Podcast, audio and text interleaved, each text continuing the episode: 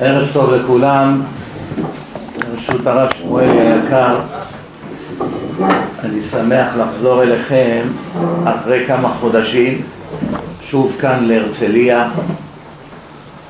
הגיעה לאוזני שמועה שהשטן לא ישן בלילה יותר. יש כאן כל כך הרבה תורה, ועיר שנקראת על, אחד על שם אחד היהודים הכי רשעים בהיסטוריה של עם ישראל. עצם זה שנפתחה ישיבה כל כך קדושה במקום כזה זה אחד הניסים הכי גדולים בהיסטוריה של עם ישראל ועל זה השטן, לצערנו הרב, ימסור נפש בכל הכוח אבל אנחנו נשיב לו מנה אחת אפיים בעזרת השם אם לנו תהיה מסירות נפש המקום הזה עוד יהיה עשר קומות בעזרת השם.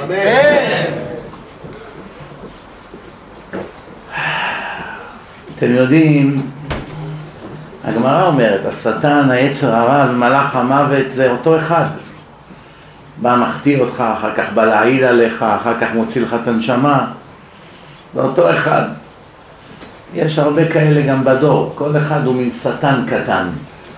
הוא השליט של השטן. השליח של השטן.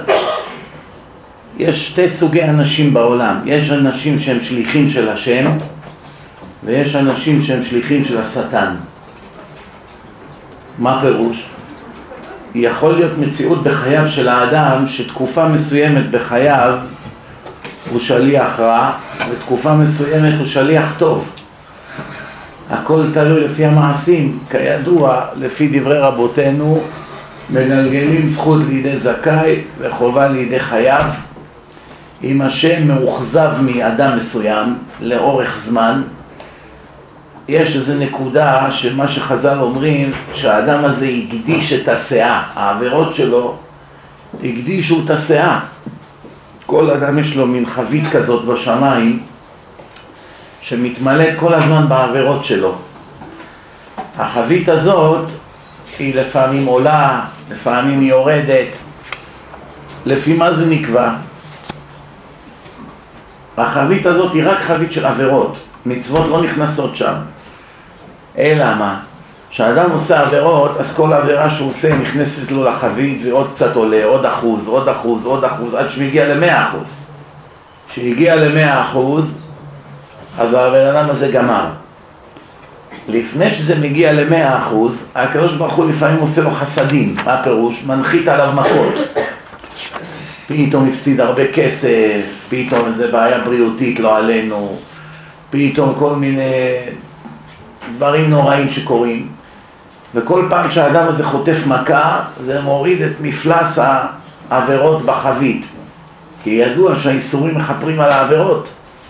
אם אדם רואה שאין לו איסורים, משהו כאן לא עובד, במיוחד בעלי תשובה. בעל תשובה שחזר בתשובה ומאותו יום הולך לו בהכל, יפשפש טוב טוב טוב מה הולך פה, סימן שהתשובה לא מתקבלת. הדרך היחידה לדעת שהתשובה מתקבלת זה שאתה חוטף מכות. אלא אם כן, אתה ממית את עצמך על התורה.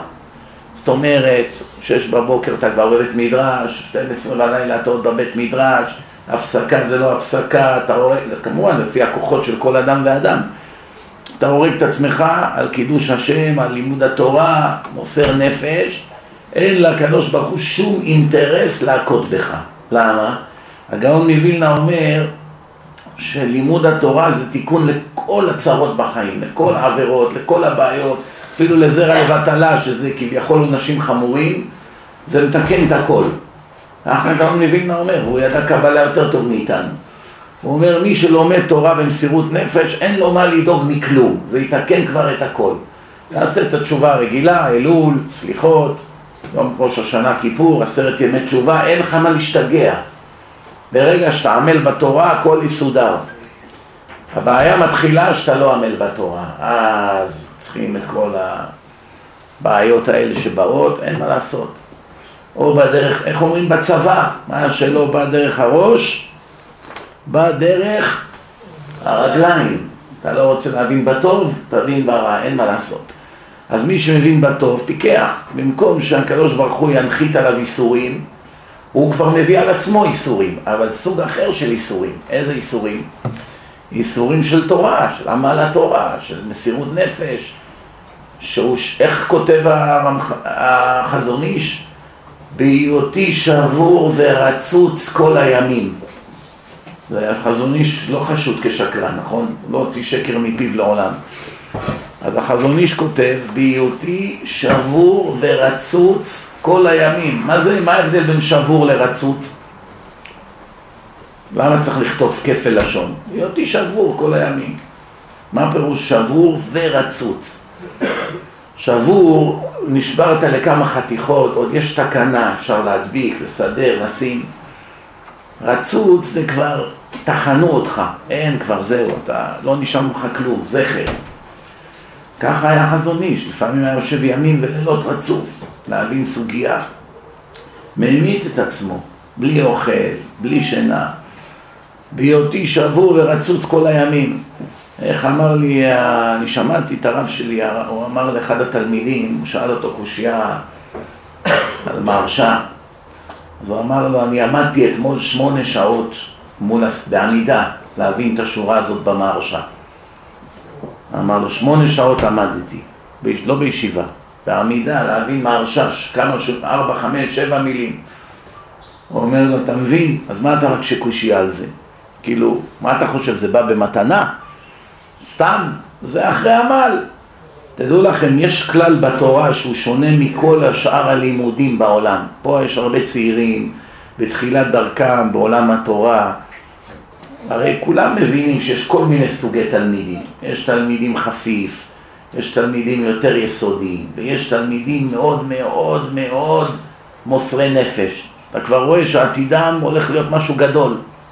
ויש כאלה נולדו עם כישרונות, יש להם מוח חריף, זה לא הבטחה לשום דבר עדיין. יש לך מוח חריף, איך אמר אחד לבן של חכם עובדיה? אומר לו, כולם חושבים שאבא שלך היה החריף הכי גדול בישיבה שהיינו ילדים. אני מעיד לך שזה לא נכון, היו יותר חזקים ממנו בישיבה.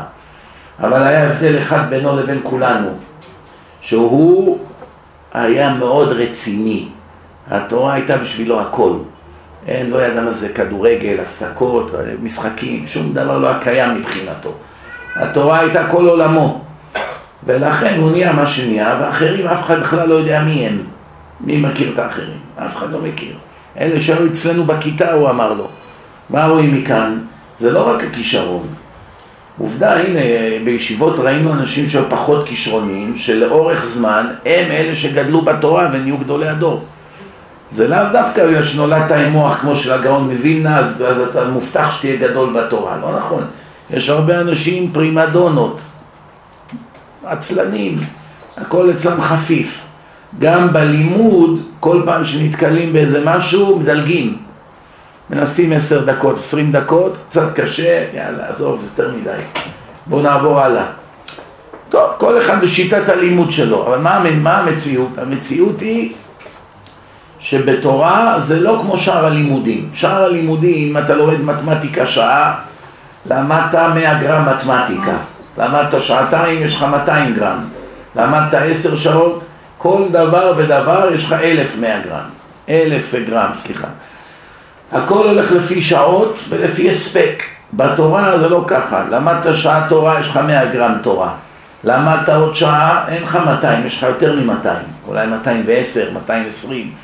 תלמד עוד שעה, זה לא יהיה שלוש כפול מאה, זה כבר יהיה יותר השעה השלישית, שעה רביעית יותר, שעה חמישית יותר, זה כדור שלג. למה? כי בתורה זה הכל מתנה מהשם. מלכתחילה אני יכול להבין דעת עליון. איך כל כל העולם מתפעל מבלעם הרשע? מה יש להתפעל מאחד כזה, תגידו לי. יש מה להתפעל מבלעם? הנה עובדה שאתה רואה שחז"ל דיברו עליו גבוהות. אמרו שכל מה שמשה ידע, בלעם גם השיג. אף על פי שהוא היה טמא מאוד ורשע וכולי. הקדוש ברוך הוא נתן לו מתנה שלגויים גם כן יהיה איזה מישהו שלא יהיה להם פתחון פה. אז בלעם ידע את כל מה שמשה ידע. ובלעם, גם בנבואה שלו שהוא דיבר, הוא בא לקלל כביכול ונמצא מברך. הוא אומר שם זה משפט קריטי, שלומדים ממנו המון המון על העולם ועל החיים, ולא שמים אליו לב. מה בלעם אמר? תמות נפשי, מות ישרים, ותהי אחריתי כמוהו. הוא מדבר על עם ישראל. מה זה מות ישרים?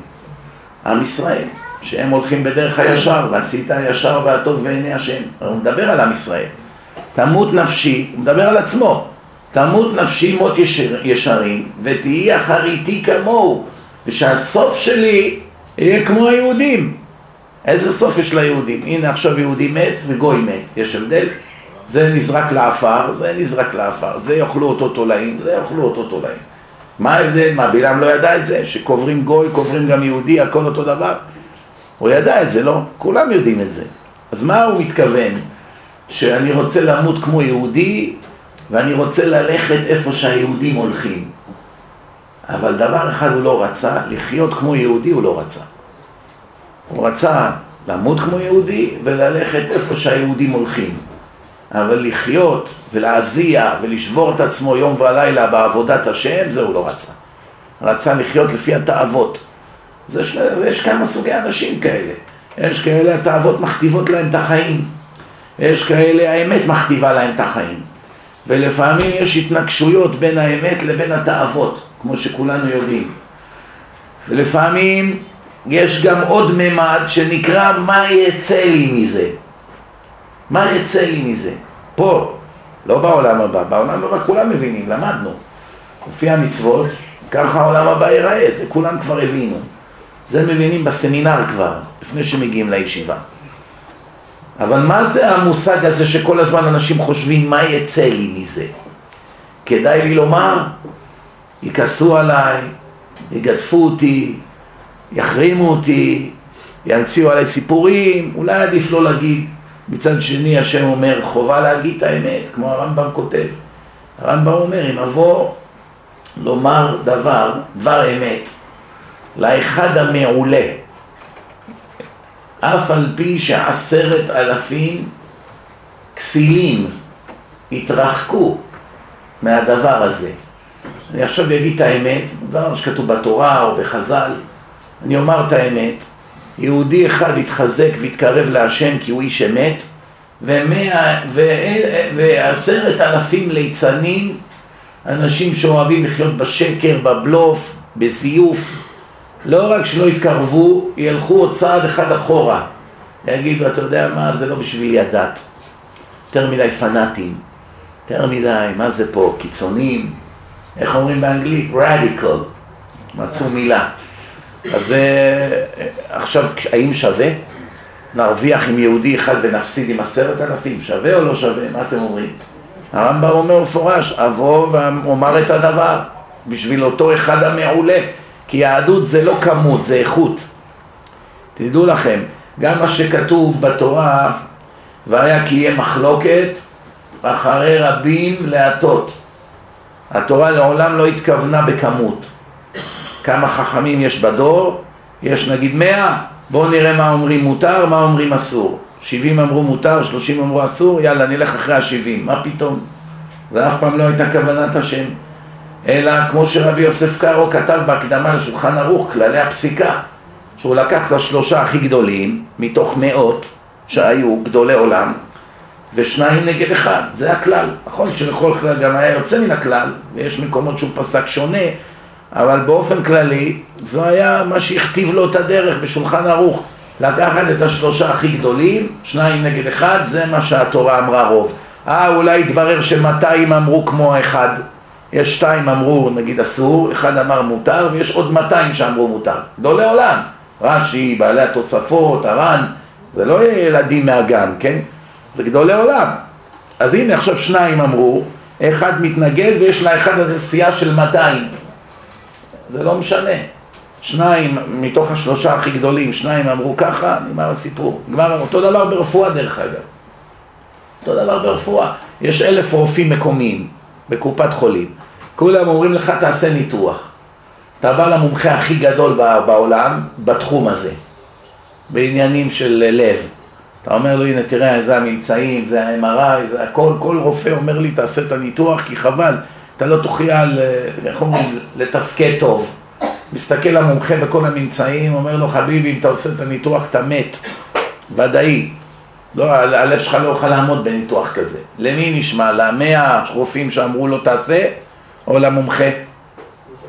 רק למומחה. אה, אבל יש מאה רופאים שהיו בבית ספר לרפואה, והם גם כן מבינים רפואה. נכון, כבודם במקומם מונח. כשזה מגיע לידע, הולכים על הגדול מכולם. זה מה שנקרא אחרי רבים להטות. רבים, הכוונה ב... כמו גברא רבא, באיכות, לא בכמות. אותו דבר בעולם. רבי שמעון בר יוחאי שיצא מן המערה עם בנו, אנשים נשרפו ממבטים שהוא נתן להם. הוא ראה חקלאי עכשיו חורש את האדמה, זורח, קוצר, מה פרשה מסכן? חרדי, הוא לא יצא עכשיו בדיזינגוף, זה היה במירון, לא? זה לפני אלפיים שנה כולם היו שומרי שבת, לכולם היה כיסוי ראש. רק מה עבד? עבד בשדה למחייתו. מה, יש בזה פסול? לעבוד? כתוב אדרבה, אדם שמתפרנס מעמל כפיו יש בזה מעלה, כן? בדור הזה זה כבר לא שייך יותר. זה היה שייך רק בדורות הקודמים. היום זה פיקוח נפש ללכת לעבוד. עדיף למות ברעב מאשר למות מהעבירות. היום זו מציאות שאי אפשר לעבוד יותר. איפה תעבוד? ברמת גן, בבורסה, בתל אביב? כולם ערומים, כולם כמו בהמות, כולם מקללים. כל מקום שאתה הולך כפירה, עדיף כבר למות ברעב. דרך אגב, אני אגיד לכם משהו, זה דעתי, דעתי, אתם לא חייבים לקבל אותה. יש דברים, בדרך כלל מה שאני אומר זה אף פעם לא דעתי, זו דעת ההוא ודעת הגדול הזה וחז"ל ובתורה, תמיד משתדל לדבר בשם גדולים, אבל פה במקרה הזה אני אומר לכם את דעתי, אני לדעתי הקדוש ברוך הוא עשה עכשיו שהיוקר של החיים פה בארץ עלה פי שלוש, פי ארבע, כבר אין שום סיכוי לקנות דירות. זוג צעיר שמתחתן היום, אין לו שום סיכוי לקנות דירה, אלא אם כן ההורים שלו יקנו לו אותה, או שלפחות חצי ממנה, פשוט אין סיכוי. דירה הכי, הכי צ'וקמקת במקומות הכי גרועים זה כבר מיליון ומשהו שאין סיכוי, בקיצור. אדם שהולך עובד, נותנים לו חמש, שש, שבע אלף שקל, מזה הוא צריך עוד לשלם את ההוצאות, אפילו אשתו גם תביא גם, לא מספיק, הוא לא יכול לשים אלף דולר בצד אפילו. איך, איך הוא יקנה בית של ארבע מאות, חמש מאות, שש מאות אלף דולר? אין שום סיכוי. למה השם עשה את זה? חזק וברור. למה השם עשה את זה? כדי לעזור לבחורי ישיבות לפני ביאת משיח. למה? כי כל עוד עוד אפשר היה ללכת לעבוד, לחסוך כסף, לקנות דירה, היצר היה לא עזב את הבחור ישיבה. איציק, תראה מה אתה יושב פה עכשיו, מבזבז את הזמן, בעוד חמש שנים מה יצא ממך? נו, תדע את מסכת קידושין ואת מסכת ברכות. מה זה ייתן לך בחיים? תבוא אישה, תרצה להתחתן, אתה כבר בן 26, אין לך דולר, אין לך כלום. אז העץ הרע אוכל את הבן אדם כל הזמן. כשאתה תתעורר יהיה מאוחר, איפה תגור, אז ממילא הרבה נשרו וחזרו להיות חילונים גם. אמרו, מה, כבוד הרב, אני הולך לעבוד, אין ברירה, מה, מה, אני מחר אצטרך לקנות טבעת, משהו, לא יהיה לי כלום. אז מה אני עכשיו אשב בישיבה? נו בסדר, מה יצא לי מזה? שנתיים אני אלמד, שלוש. בסופו של דבר, מה יצא ממני? אז הקדוש ברוך הוא אמר, אפילו תלך לעבוד לא יצא ממך כלום. לפחות שב תלמד, אל תהיה טמבל. איך אומרים? אומרים באנגלית משפט יפה, If you cannot beat him, join him. אם אתה לא יכול ללכת נגד, לך עם, אבל תהיה פיקח. במילים אחרות, נגיד שעכשיו האדם עוזב את התורה והולך לעבוד, יבנו לו ששת אלפים שקל, יעבוד כמו עבד, יקנה בית? לא. ומילא אין עתיד. השם סגר את כל הדלתות מבחינת הפרנסה בדור הזה, זהו, נגמרו המשחקים. הכל עלה פי שלוש ויעלה עוד פעם, חכו תראו, בביקור הבא שלי תוסיפו עוד עשר אחוז למחירי הדירות. ככה השם עשה. כמובן, השם יודע שאנשים צריכים מקום לגור, נכון? כל עוד היה להם תקווה, מבחינה טבעית, מבחינת הנורמה, אפשר להגיע לדירה אם אני אעבוד עשר עשרים שנה. היום תעבוד שבעים שנה, לא תגיע לדירה. אז מה, איך אומרים? כאשר עבדנו, עבדנו. לפחות נצא עם תורה מן העולם הזה, לא? זה לדעתי אחד הסיבות שהשם עשה ככה, אחרת איזה סיבה יש להשם להתאכזר לבניו? איזה סיבה? ודרך אגב, זה גם נכון לגבי החילונים, יש הרבה מהם שכבר לא, זהו, השלימו עם זה שיגורו אצל ההורים עד סוף ימיהם. ב-30, 34, איפה אתה גר? כל אדם שני שאני שואל אותו, אצל ההורים, אצל ההורים, אצל ההורים, הרבה גם גרושים חזרו לגור אצל ההורים. בקיצור, נהיה איחוד משפחות. פעם ככה היה, כולם היו גרים ביחד, החכלה, החתן, כולם ביחד בחדר אחד. הרב שך סיפר סיפור, אתם יודעים, אחת המעלות הגדולות ביותר של הרב שך היה שהוכיחו אותו על משהו והוא חשב שזה באמת היה טעות מצידו, הוא במקום הודה, לא מחר. זו מעלה ענקית. זו מעלה ענקית, שבן אדם במקום מודה על הטעות שלו. אומרים לו, כבוד הרב, אמרת ככה, וזה פה ככה, וזה... אתה צודק, תודה שתיקנת את הטעות שלי. הוא היה עונה במקום, זו מעלה גדולה, כי הרבה אנשים מתפקדים. אני אבדוק, אני אעיין, אני אחזיר לך תשובה, איך אומרים? מצד אחד הוא לא משקר, מצד שני הוא יוצא נקי, כן? אז הרב שך סיפר איך הוא ניצל. כל החברים שלו נשרפו בשואה, אלה שהיו איתו בישיבה. איך הוא ניצל? הוא היה אחד התלמידים הטובים ביותר. והראש ישיבה שלו הוא היה רב איסר זלמן מלצר, זכר צדיק לברכה. הוא אמר לו יום אחד, רב לייזר, אני רוצה שתתחתן עם הקרובת משפחה הזאת שלי, שהיא יתומה. אין לה אבא, כמובן גם אין לה כסף. אומר לו, אין בעיה, כבוד הרב, אם הראש ישיבה אומר, בסדר, אבל איפה נגור? אומר לו, אצלי בסלון. אז הוא ענה לו, אבל כבר יש שם זוג שגרים בסלון. הוא אמר לו, אין בעיה, נחלק את הסלון לשתיים. נשים סדין מהתקרה, ותגור בחצי השני של הסלון. עכשיו, אני לא צריך לספר לכם איזה סלון זה היה, כן? זאת אומרת, אתה ואשתך עם מיטה פה, הנה הסדין כבר נוגעת לך בלחי, ומעבר לשני יש עוד זוג עכשיו. איזה אינטימיות, איזה צניעות יש פה. אתה לא יכול לזוז מילימטר בלילה, אתה לא יכול לדבר עם אשתך, אין לך חיים, איזה חיים אלה כבר. מיד הוא הסכים. באו כל הבחורים, צחקו עליו. מה, אתה נורמלי? אחד התלמידים הכי טובים בישיבה, כל אחד מאיתנו קיבל דירה. אתה הולך לגור בבית של הראש ישיבה, בסלון, עם עוד זוג? מה נפל עליך? הוא אמר, אני יש לי אמונת חכמים, הרגלתי את עצמי. בגלל שהשם יודע שאני תמיד הולך לפי דברי החכם, אז אני סומך עליו שהוא יביא לי תמיד עצות טובות דרך החכם. יש אנשים שהם סתם משחקים אותה, שהם שומעים בכל החכמים.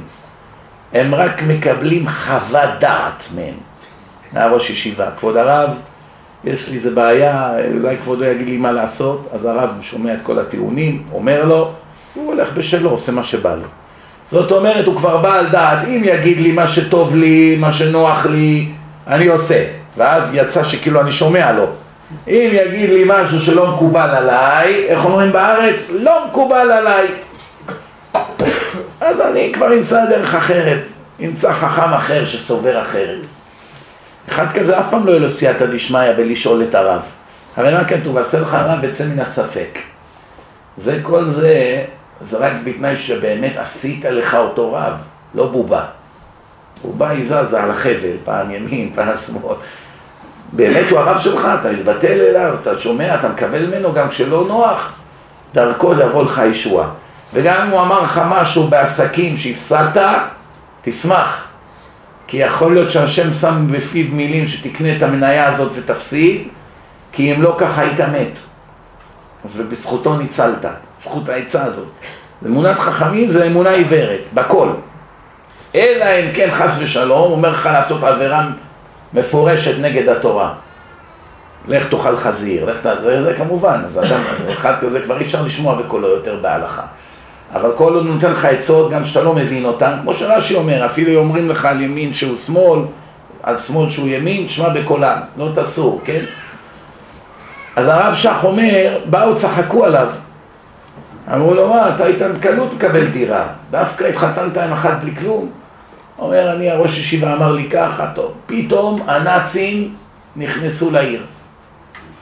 היו עוד כמה ימים שאפשר היה לברוח, עוד לא סגרו את הנמל. אז לא היה מטוסים, אתם מדברים על קרוב למאה שנה, כן? אז היה רק אוניות. הוא בא, אמר לאשתו, אין לנו דירה, אין לנו פה כלום, מה יש לנו להישאר פה? הנה, הנאצים כבר משתלטים על כל אירופה, בואו נברח לארץ הקודש. ארזו שתי מזוודות, עלו על אונייה וברחו. כל החברים גם רצו לברוח לארץ ישראל, אבל כל אחד היה לו דירה למכור. עד שמצאו קונים, סגרו כבר את האזור וכולם נטבחו. מה יצא פה? מה הציל את חייו? שהתחתן עם היתומה הענייה ושמע בקול הרב. הוא יכול היה להגיד לרב, כבוד הרב, אתה יודע כמה אני אוהב אותך ומכבד אותך, לא מתאים לי, אני לא יכול עכשיו לגור בסלון עם עוד זוג. זה מעלה ענקית, שהבן אדם שומע לחכם. זו מדרגה גדולה מאוד. אז התחלתי להגיד, יש לאדם מציאות, האדם יש לו מציאות שהוא יכול להחליף את האיסורים בלימוד התורה. מצד שני, לימוד תורה יש דבר יותר מתוק מזה? אפילו שאתה עמל פיזית ו- ו- וקשה ואתה יושב הרבה שעות והעיניים כבר צורבות ואתה נרדם על הספר ולקום מוקדם בבוקר ו...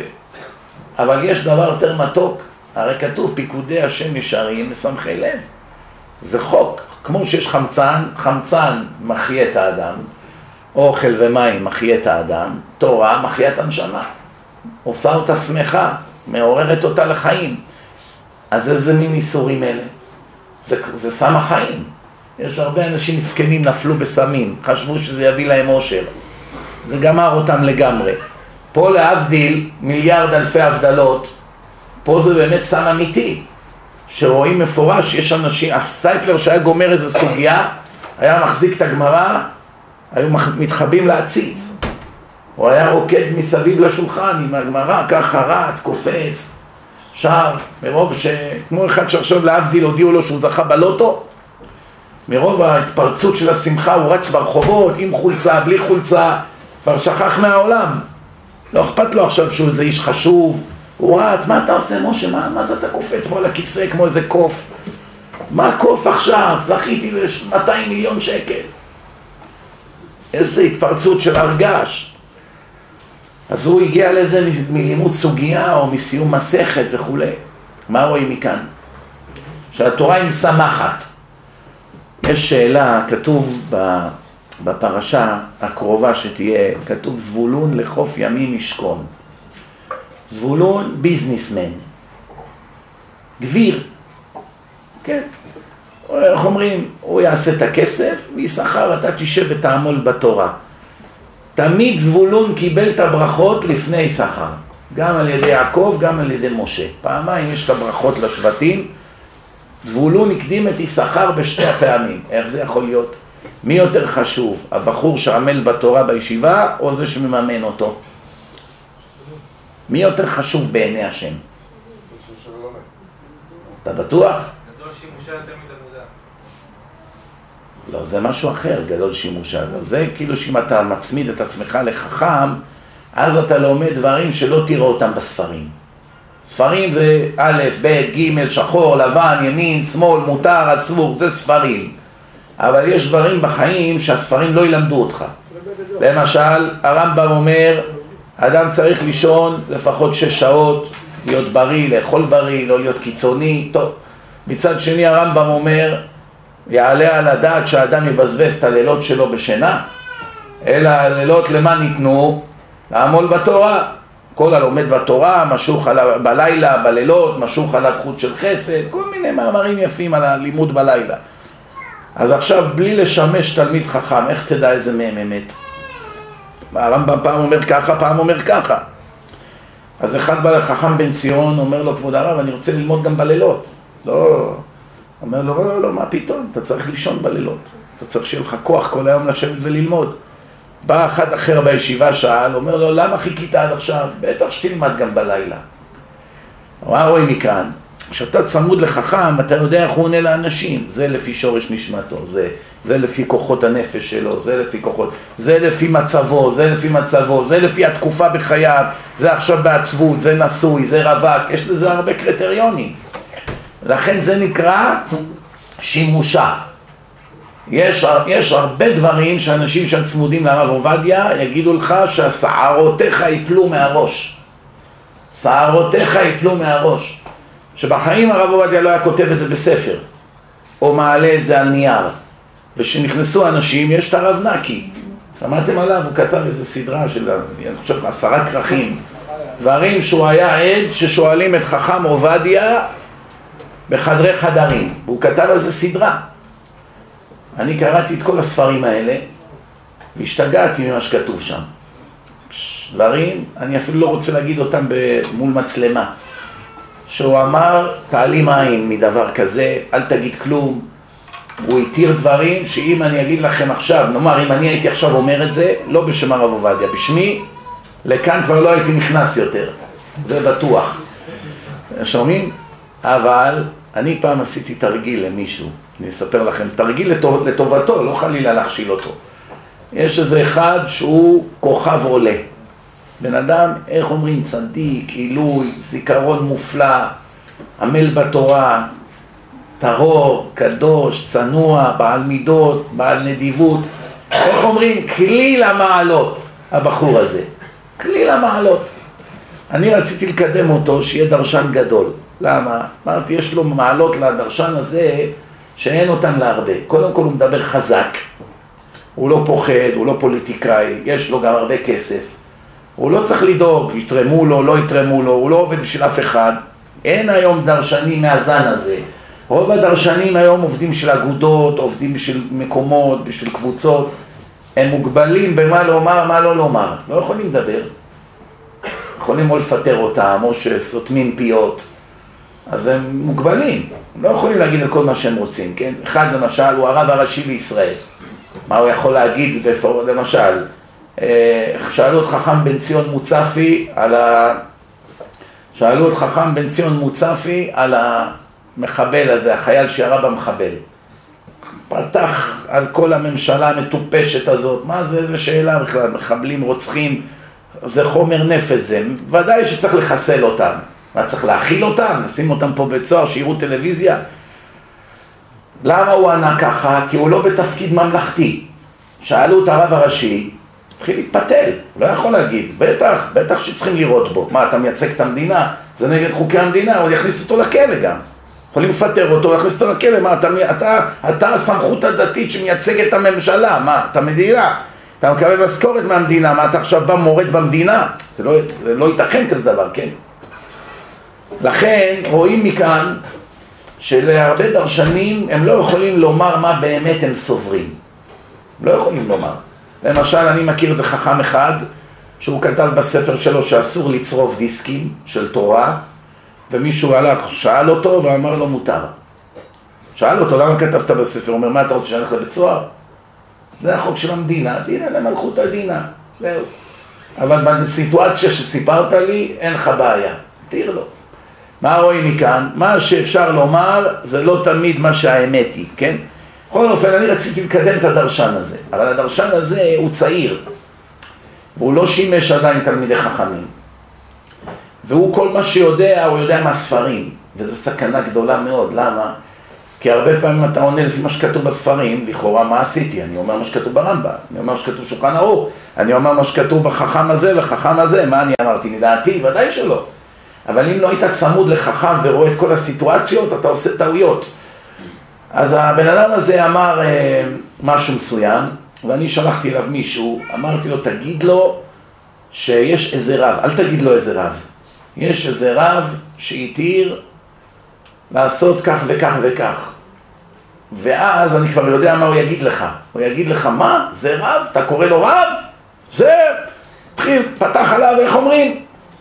אחרי שהוא יגמור את כל הנאום נגד אותו אחד, תגיד לו, זה היה חכם עובדיה. ככה תגיד לו. ואז כשהוא יקבל את השוק, כשהוא יקבל, תגיד לי את זה, ואז אני אכנס לתמונה. ואני אסביר לו, חביבי, בלי לשמש תלמידי חכמים, אתה לא יכול לענות תשובות לאנשים. אתה לא יודע את הסיטואציות, אתה לא יודע מה היה, אתה לא יודע את כל הספרים, אתה לא יודע מי המתירים, אתה לא יודע לפעמים מתי זה קבלה, מתי זה הלכה, ומתי ללכת לפי קבלה, ומתי אסור ללכת לפי קבלה. יש בזה הרבה דברים, קריטריונים. אני, הנכד של הרב משה פיינשטיין, שאלתי אותו כאן, הוא היה משמש אותו, צמוד אליו. שאלתי אותו כל מיני שאלות, הוא ענה לי דברים שאין אותם בספרים של הרב משה פיינשטיין. הוא אומר, my grandfather used to do like this, my grandfather זה, השיטה שלו הייתה ככה, והוא אמר ככה, והרבה מהדברים שהוא אומר הם לא כתובים בספרים בכלל. והוא יודע הכל מה סבא שלו סבר, הוא שימש אותו הרבה שנים. הוא היה צמוד אליו, הבנתם? נחזור לעניין, שאלתי מי יותר חשוב, יששכר או זבולון? אם תגיד יששכר אז למה מברכים את זבולון קודם? אולי כדי לעודד שיתמכו בתלמידי חכמים. רוצים לעודד אותם, אז נותנים להם את הברכה קודם. למי נותנים את הברכה יותר בבית הכנסת? זה שקנה את העלייה או זה שעלה לעלייה? אה? זה שקנה בדרך כלל, זה לא אומר שהוא יותר חשוב מזה שעכשיו בירך בתורה, כן? אולי זה כמו אישה שהתורה שלה יותר נשמע גם ככה בגלל שהוא נותן כסף. אולי, תשמע מה רש"י אומר. רש"י אומר, זבולון עוסק בפרקמטיה, מסחר. הוא ממציא מזון לשבט יששכר, והם בני יששכר עוסקים בתורה. הוא שאמר משה בברכתו לשבטים לפני מותו, שמח זבולון בצאתך ויששכר באוהליך. זבולון יוצא בפרקמטיה ויששכר עוסק בתורה באוהלים, יושב אוהלים. אז אנחנו יודעים, יששכר, א', הוא נולד לפני זבולון. אז הוא יותר גדול, אז מגיעה לו הברכה קודם. ב', הוא לומד בתורה, הוא עמל בתורה, אז הוא קודם לזה שהוא ביזנסמן. אז יש כבר שני סיבות שהוא קודם אליו. והנה, זבולון תמיד מקדימים אותו אליו. מה התשובה? רבי יצחק קארו, הוא גם כן ממגורשי ספרד, בספרו, בספרו תולדות יצחק, הוא כותב, משה ויעקב הקדימו בכוונה את זבולון הצעיר, לפני שכר הגדול ממנו, ללמדנו שרב שכרו של זבולון העמל בחוץ לחוף ימים. אתם חושבים שזה קל להיות בחוץ, להיות ביזנסמן? כמה ניסיונות יש בחוץ? זה אז, היום פי מיליון יותר. אמרתי לכם, היום זה פיקוח נפש ללכת לעבוד, זה לא הגזמה. הרמב"ם באבות אה, דרבי נתן, הוא כותב שם את הרמב"ם המפורסם, יעלה על הדעת שחכם ייקח כסף מהעם, העשירים היו מתחננים לחכמים לתת להם כסף והם הלכו לעבוד, הם לא רצו לקבל תרומות אז יש הרבה כאלה שמחפשים להוציא את כולם מהישיבות אז הם משתמשים מנפנפים ברמב"ם הזה. אבל הם לא אומרים לך שבזמן הרמב"ם היית הולך שנה ברחוב לא היית רואה אישה אחת לא צנועה כי גם הערביות היו צנועות וכל היהודיות לא היה את מה שיש היום. כל מקום מוקש. כל, כל שנייה איפה שאתה הולך יש לך זה שדה מוקשים? העולם נהיה שדה מוקשים היום אין לך בעולם חממה יותר טובה מלגור במקום של תורה, להיות בתוך ישיבה. גם אם תישאר עני כל החיים. אני אומר לכם, זה היום, כבר זה לא עכשיו עניין של אה, בחירה, אולי כדאי, לא כדאי, יש אפשרויות אחרות. על כל מאה שעוזבים את הישיבה, 99 מדרדרים קשות, מה אתם חושבים? אתה עולה, עולה, עולה, עולה, אתה רק יוצא לרחוב, תראה מה הולך. הרב שך אמר ברב אחד ממונסי לפני עשרים ומשהו שנה, עוד הוא, הוא, לפני שהוא נפטר, הרבה שנים לפני שהוא נפטר, אולי שלושים שנה, אומר לו, תשאר במונסי, אל תבוא לבני ברק. אומר לו, למה? אומר לו, אני לא יכול לצאת לרחוב רבי עקיבא. והוא היה אז קרוב לגיל מאה. בקושי רואה בעיניים. ואיזה אדם יש לו תאוות נשים בגיל מאה? אין פה על מה לדבר בכלל. בכל זאת נתקלים במראות לא צנועים פה, ברחוב רבי עקיבא בבני ברק, המראות של החרדיות. תארו לכם שהרב שך היה חי היום והיה רואה מה היום הולך ברחובות. בכלל, היה אומר, אתה יודע מה, כולנו, בואו ניסע כולנו לחוץ לארץ. אי אפשר להסתובב פה ברחובות, בשכונות החרדיות. מובן, לסיכום, כי יש לי עוד דרשה הלילה, לסיכום, הסיבה, יש עוד סיבה, שמקדימים תמיד את המממן לפני הלומד, כי הלומד נהנה ממה שהוא עושה, המממן לא נהנה. אחד שנותן כסף נהנה? להפך, צובט לו עכשיו שהוא רושם את הצ'ק. תבוא מחר, שבוע הבא, כבוד הרב, היה לנו חודש קשה. הרבנים ספרו לכם מה הם עוברים, כן? אבל אלה שלומדים נהנים, תענוג גדול, שקוע בתורה, כל כולו עונג שאין דוגמתו. אף על פי שהוא עמל פיזית, וזה מוחק לו את כל האיסורים שמגיעים לו על כל האיסורי כרת בזמן שהיה חילוני וכולי, מכל מקום הוא נהנה מכל רגע.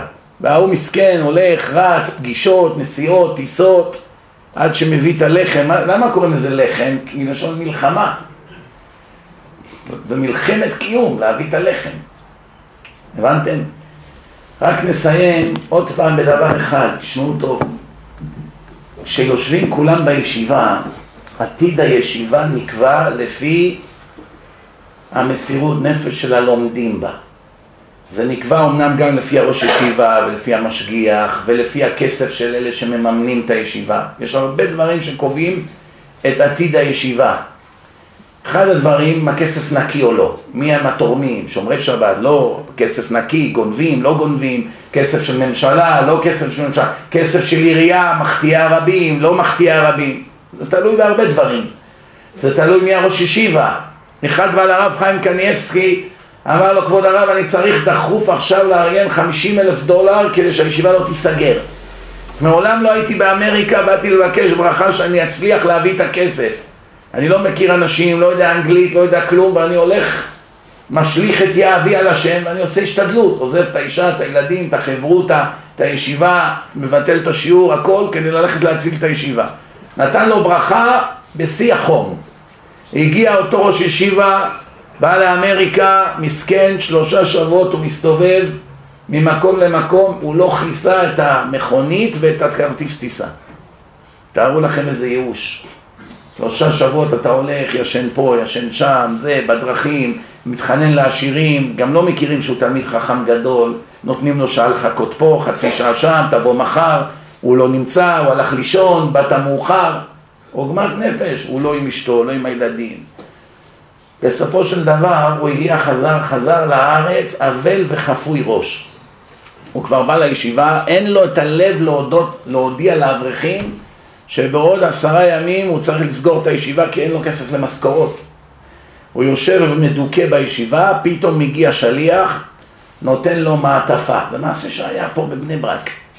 הוא גר כמה בלוקים מרב חיים קניאבסקי, אותו רב. נותן לו מעטפה, הוא פותח, כתוב זה מרב חיים קניאבסקי, צ'ק של 50 אלף דולר. ההוא השתגע, מה זה? איך זה? מה, הלכתי לרב לבקש ברכה, אמרתי לו אני עכשיו הולך לגלות, למה הוא לא נתן לי אז במקום? הוא מהר רץ לרב חיים קניאבסקי לברר מה הולך פה. אמר לו, כבוד הרב, אני באתי וזה, וחזרתי ולא אספתי כלום וכולי, ועכשיו הישועה שלי באה פה מעבר לכביש? של מה הלכתי לשם שלושה שבועות? אולי זה פגם באמונה שלי. אמר לו רב חיים קניאבסקי משפט שהוא יסוד חשוב בחיים. הוא אמר לו, לא, אתה הבאת את החמישים אלף לישיבה, לא אני. בזה שהראית להשם כמה אכפת לך מהתורה ומהתלמידים ואיך הלכת למסור נפש ועזבת את אשתך ואת הילדים ואת הלימוד שלך וקיבלת ביזיונות כדי שהישיבה לא תיסגר הקדוש ברוך הוא באותו שנייה שינה את הגזרה שהייתה והוא נתן לך את הכסף, אמנם במקרה הזה אני הייתי השליח, אבל זה לא משנה, זה היה שליח אחר אם לא אני. אתה במסירות נפש שלך הצלת את הישיבה, וזה רק אחד. ואם יש 100-200 תלמידים וכל אחד ימסור נפש על הישיבה, מי יכול לגעת בה? אני אומר לכם רבותיי, תשמעו בעזרת השם, אנחנו בדור, אם בדור של רבי עקיבא אמר לו פפוס, מה אתה מלמד תורה ברבים? מה אתה מלמד? בסופו של דבר שניהם גמרו באותו תא מאסר. אומר לו, אשריך שנתפסת על דברי תורה. כל יום שיש לך הזדמנות ללמוד, אתה לא יודע, אולי הוא לא יחזור. מה זה, השלטון פה יותר טוב מהרומאים? הם אוהבים תורה יותר מהרומאים? ודאי שלא. עוד הרומאים, חלק מהם כיבדו את החכמים. מישהו פה בשלטון מכבד איזה חכם פה? תראו בגמרא, יש כמה גויים רומאים שכיבדו את החכמים. דיברו אליהם בכבוד. אמנם עשו גזרות נגד התורה, וגם היום יש גזרות נגד התורה, ושום דבר לא השתנה, עולם כמנהגו נוהג, וככה גם זה צריך להיות. מדוחק, באיומים, בעמל, בהפחדות שהם לא רוצים להרוס ולהשמיד ולאבד, ודווקא כאן האדם נמדד. אפשר לקחת תירוצים, טוב, ניסיתי, לא הולך, שלום. לא, לא, לא, אני מוסר נפש בכל מצב. בכל מצב, כל דקה, כל רגע. דקה של תורה זה אלף מצוות דאורייתא. חפץ חיים עשה חשבון, שישים אלף בשעה, שש מאות אלף ביום. זה לעולם אף אחד לא יכול להרוויח במקום אחר. הישיבה הזאת, אני גם שומע עליה, לא רק שראיתי במו עיניי, אני שומע שהיא אחת הישיבות הכי טובות שיש, באמת הכי טובות שיש. יש כאן ברכה מיוחדת, ולכן ככל שהישיבה היא יותר טובה, ככה השטן יותר יילחם בה. ואם הוא לא נלחם בה, פשפשו במעשיכם איך הכל הולך חלק. ככה זה גם עם הדרשנים. מי שמחזיר הכי הרבה בתשובה בעולם, סובל הכי הרבה מכל הרשעים. מי שרק כוסות רוח למת, נותן כל מיני בדיחות וסיפורים וכאלה, ואשרנו וכפיים, והשם מלך. אחד לא חוזר בתשובה, מה אכפת לשטן? אדרבה, הוא נשלח לו מיליונים, תמשיך. מי שבא אומר לחילונים, אתם צדיקים, אין לכם מה לדאוג, הרבי הבטיח, כולכם מסודרים, אל תדאג, אני אמשוך אותך מהפאות. העיקר, תבעל נידה כל יום, תחיה עם גויה, תאכל טרף, העיקר גדל פאות. דבר לשון הרע כל היום, אין לך מה לדאוג. אתה מסודר, יש לך תעודת ביטוח, שני חוטים פה יורדים, הסתדרת בחיים. או כל מיני דברי הבל שאפילו אין טעם בכלל לדבר עליהם, למי שמבין קצת עניין. אז מה, השטן אכפת לו מהדברים האלה? אדרבה, הוא מעודד את זה. שלח לשם מיליארדים אם צריך. אבל מקום של תורה אמיתית, של מוסר, של עמל הגמרא, יום ולילה, של הלכה, של דרך ארץ, שם השטן יהרוג את עצמו כדי למנוע את זה. מי שמשפיע ומחזק אנשים, אם יהיה לו יום של מנוחה, הוא צריך מיד פגישה חמורה, דחופה עם הרב שלו, לשאול אותו אם להמשיך להחזיר בתשובה או לא. אם יהיה לו יום אחד של שקט. כי אם יש לך יום אחד של שקט, סימן שבאותו יום השטן לא פחד ממך. משהו פה השתבש. זה לא יכול להיות. מבינים? לכן, שיש התנגדות, שהולכים למכון כושר ומתאמנים, כמה שיש יותר התנגדות, השריר יותר חזק. רק זה. בעלייה עם אופניים, איך יודעים שאתה בעלייה? יש התנגדות, קשה. עלייה, קשה. ירידה, קל. מחליקים טבעי. הנה פה יש חנייה, ירידה, אתה יכול למצוא את עצמך אצל השכן. עלייה, קשה. הבנתם? מובן? יש שאלות לפני שנסיים? שוב, תודה רבה כבוד הרב על הזכות. תודה רבה. אשריכם. אני מברך כל אחד ואחד פה שיגדל מעלה מעלה בתורה ויראת שמיים, זיווגים הגונים, פרנסה בנחת, כל טוב, ברוך ה' לעולם, אמן ואמן.